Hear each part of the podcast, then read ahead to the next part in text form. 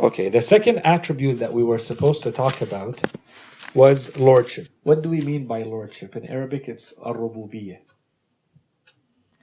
What does it mean? Al rububiyyah basically means taking care of. Al Rabb in Arabic is the person who takes care of, who is in charge of. So Rabb al Bayt, Rabbul Amal is the person in charge of, the one who manages, the one who directs, the one who brings up or upbrings or takes care of. If we understand what we said so far, we said that there's only one entity that has existence and that has sufficiency, and everything else has neediness. Neediness in every dimension. What we talked about, what we concentrated on right now was existence. So if I talk about my relationship to Allah subhanahu wa ta'ala as needing existence from Him, I talk about Khaliqiyya, about His creatorship.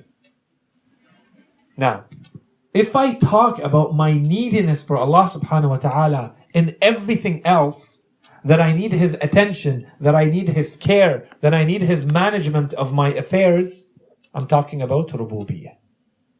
So Rabb, the Lord, Lordship, is a reference to my neediness and the attribute that responds to my neediness in all the other affairs of my life.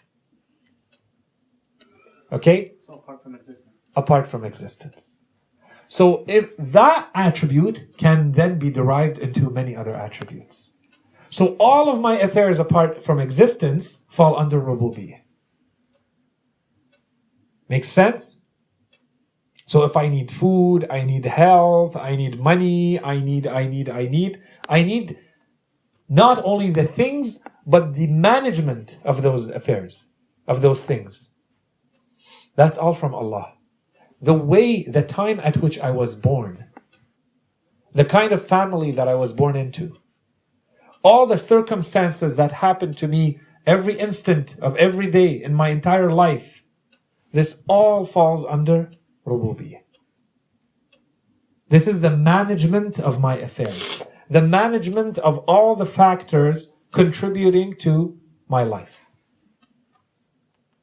Things that I understand and that I see and that I comprehend fully, and things that I don't. All of it is under rububiyyah. So when you're praying to Allah subhanahu wa ta'ala in a dua that has Ya Rabb, this is what you're referring to. When the Holy Quran says Rabbana, that's what it's referring to. It's the lordship. You're focusing on the neediness for the management of your affairs. Yes. Was there a question? Yeah. To go back to creation. Yeah. Quick. You said we have the neediness for existence, right? And He has to keep maintaining us for that. So does that mean He's constantly creating us? Yes. As well? Yes. خلقا من بعد خلق. Yes. Sounds timing. A creation upon a creation. Yeah. All the time. Okay? Okay, now let's go back to lordship. Two types of lordship. Before that, a quick premise and then two types of lordship. When we look, okay, I'm going to talk very superficially here, okay? Until we go a little bit faster, but you guys keep coming with questions, so we can't go as fast as I'm hoping. When we look at everything in the world, except us, okay, that's why I'm saying it's superficial. Now, we can, of course, discuss and argue about this point I'm going to make for 2 hours. But at a simple level, as far as we know, and the majority of human beings agree, we're the only creatures with as much free will as we know we have. Okay? So let's put humans, and if you guys want to argue about other creatures having free will, let's put them with humans for a second aside. Okay? Let's look at everything else. Everything in existence that doesn't have free will, okay? That's not the point. I'm just trying to simplify the argument. Everything that we know in existence has a need for all of its affairs to be managed. Otherwise, it would not be able to live, to exist in that way. It would have existence, but it wouldn't have a type of existence that is suitable for it and its circumstances. Free will or not. There's no free will. Just forget about free will now, okay? Like, for the sun to be the sun, there's a million factors that have to come into play. For the moon to be the moon, for the solar system, for your body and every single heartbeat and the way you breathe and all your involuntary stuff happening inside your body. Okay? And this is happening all the time, everywhere. All of that is being managed. The world is functioning like it's supposed to. Right? Everything in the world is functioning like it's supposed to. That's lordship. That's rububiyyah. That's the management of the affairs of the world. Every second. Right? Except creatures that have free will. In the window in which they were given free will, because they haven't been given complete free will, you don't decide when and how your heart beats, and when and how your stomach works, and when and how your blood circulates in your body, or all the biochemical reactions happening in your synapses and your neurons at every second, billions of them happening throughout your days and in your life, right? That's all the involuntary stuff that's happening in your body as we speak. But you also know that you do have a free will in a little window of things that you can decide about and manage your own affairs in your life. You can decide to do this or not do this, do that or not do that. Okay? We agree on that part. If we look at the entire universe, the only things that are not doing what they're supposed to be doing all the time are those entities that have free will and choosing what to do with that free will. We agree on this?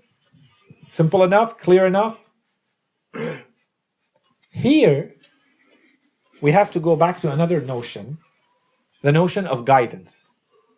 If we agree that Allah subhanahu wa ta'ala is the ultimate creator, if we agree that He is the ultimate cause, and that He created the world in a specific way, then this is another attribute that we're not going to discuss, so I'm going very quickly over it. The attribute of guidance. We would expect that kind of cause, of that kind of creator, to give guidance to his creatures. So all the creatures that don't have free will, they've been given guidance. And if you look at the way they work, they function, you see that they work perfectly fine. They're fully guided. And they're fully obedient to that guidance. And you see that in the verses of the Quran, it's very clear. And you see that in your own life. Right? When the Quran talks about the sun and the moon, وَالشَّمْسُ تَجْرِي لِمُسْتَقَرٍ لَهَا لَشَمْسُ يَنْبَغِي لَهَا أَن تُدْرِكَ الْقَمَرَ. The sun does what it's supposed to, the qamar does what it's supposed to, each one of them knows the path they're supposed to follow, and none of them is going to ever deviate, and so on and so forth. Right? This is one example among millions. The only exception is what? Creatures with free will, so for our purposes, human beings. And not even in everything.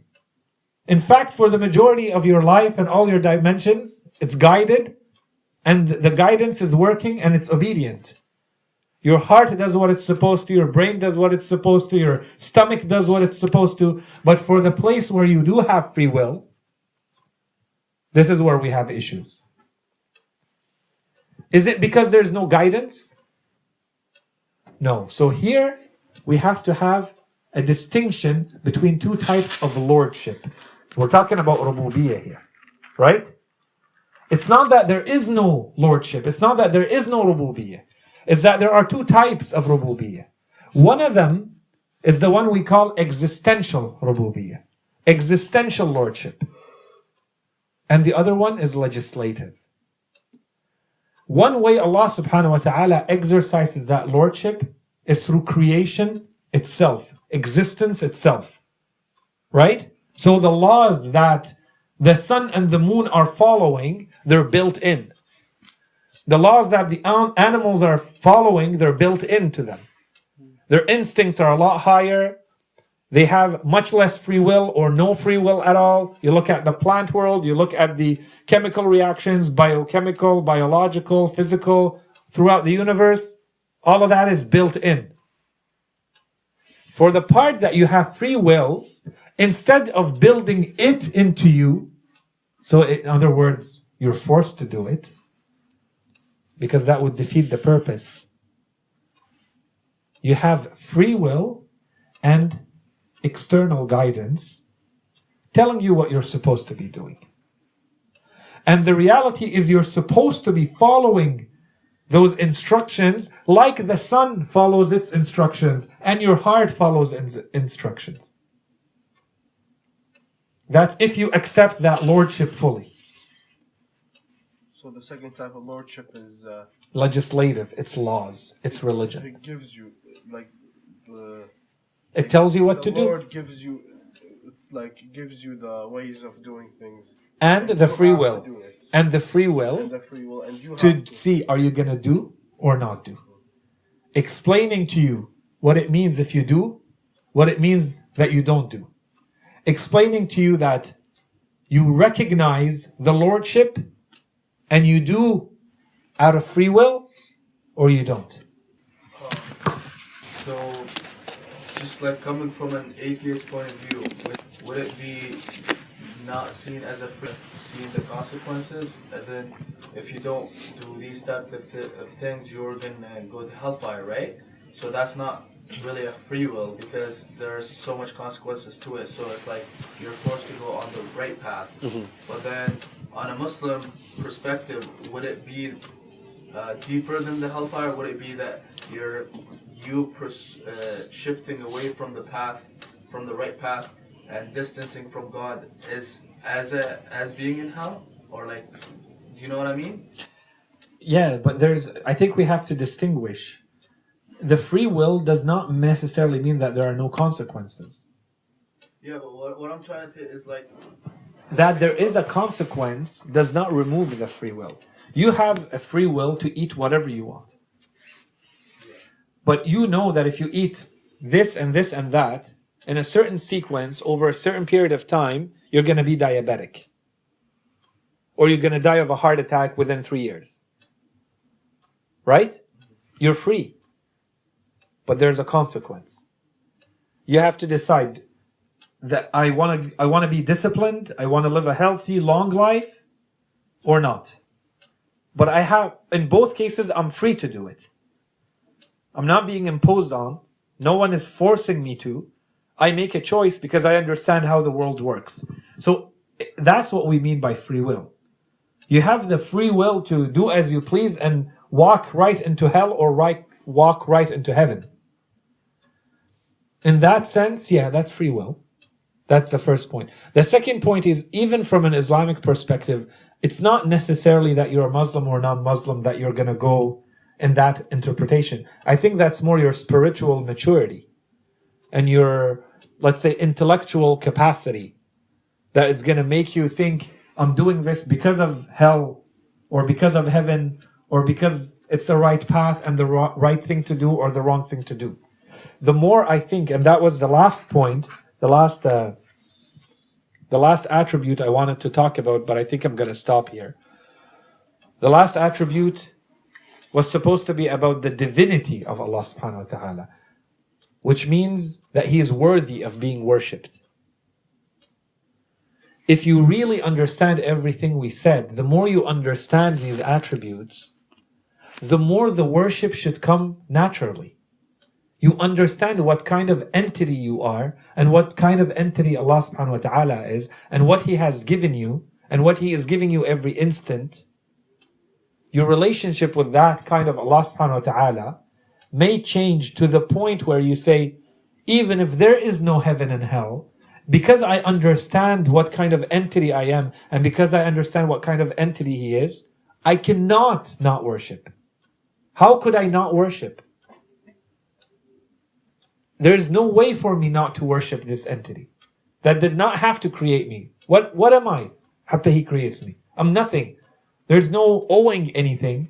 He doesn't need to create me. He doesn't get anything out of it. He gave me everything He did. and He created me in this kind of world, and all I have to do is to follow these few instructions. Even if He didn't give me those instructions, I should be following them. Because at the end, I'm the one who benefits from them. And. The more we understand this, I think, yes, if you are a very educated Muslim, then yes, I think you're going to go towards, you should do it just because. And this is where you see, for instance, Imam Ali, who says, I didn't worship you out of fear of hellfire or your fire, and I didn't worship you because I've been seduced by your heaven, but I worshipped you because I saw that you are worthy of my worship, so I worshipped you. But the majority of people, the majority of human beings, you may have states like this, but the majority of the time we're very materialistic creatures.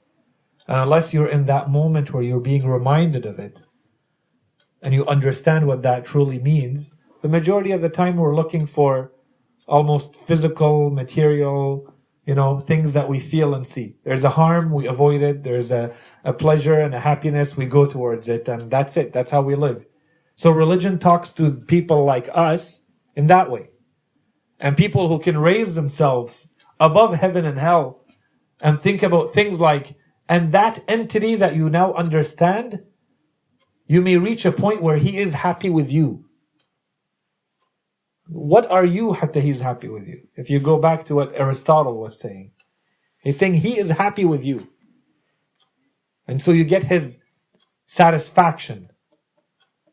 Like, right, the Quran says, وَرَضْوَانٌ مِّنَ اللَّهِ أَكْبَرٌ.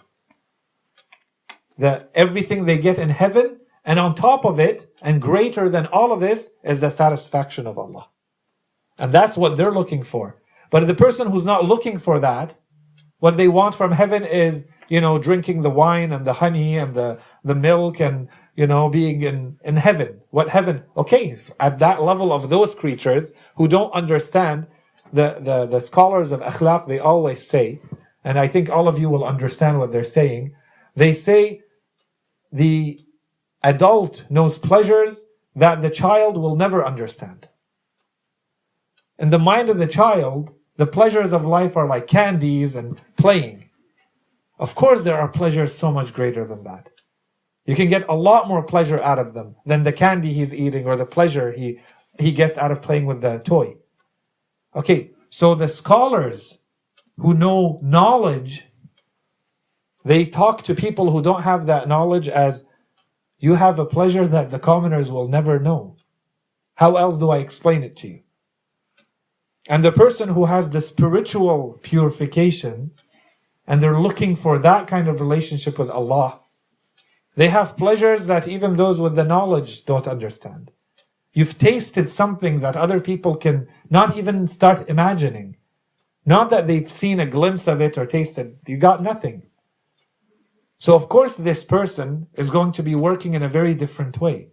And this doesn't come out of the blue. They worked very hard to get there. So they're rewarded with something that keeps them going at that level. Okay, so I think I'm going to stop here. It's very late. I thank you all. Wa sallallahu ala Sayyidina Muhammadin wa ala alihi tayyibin at-tahirin.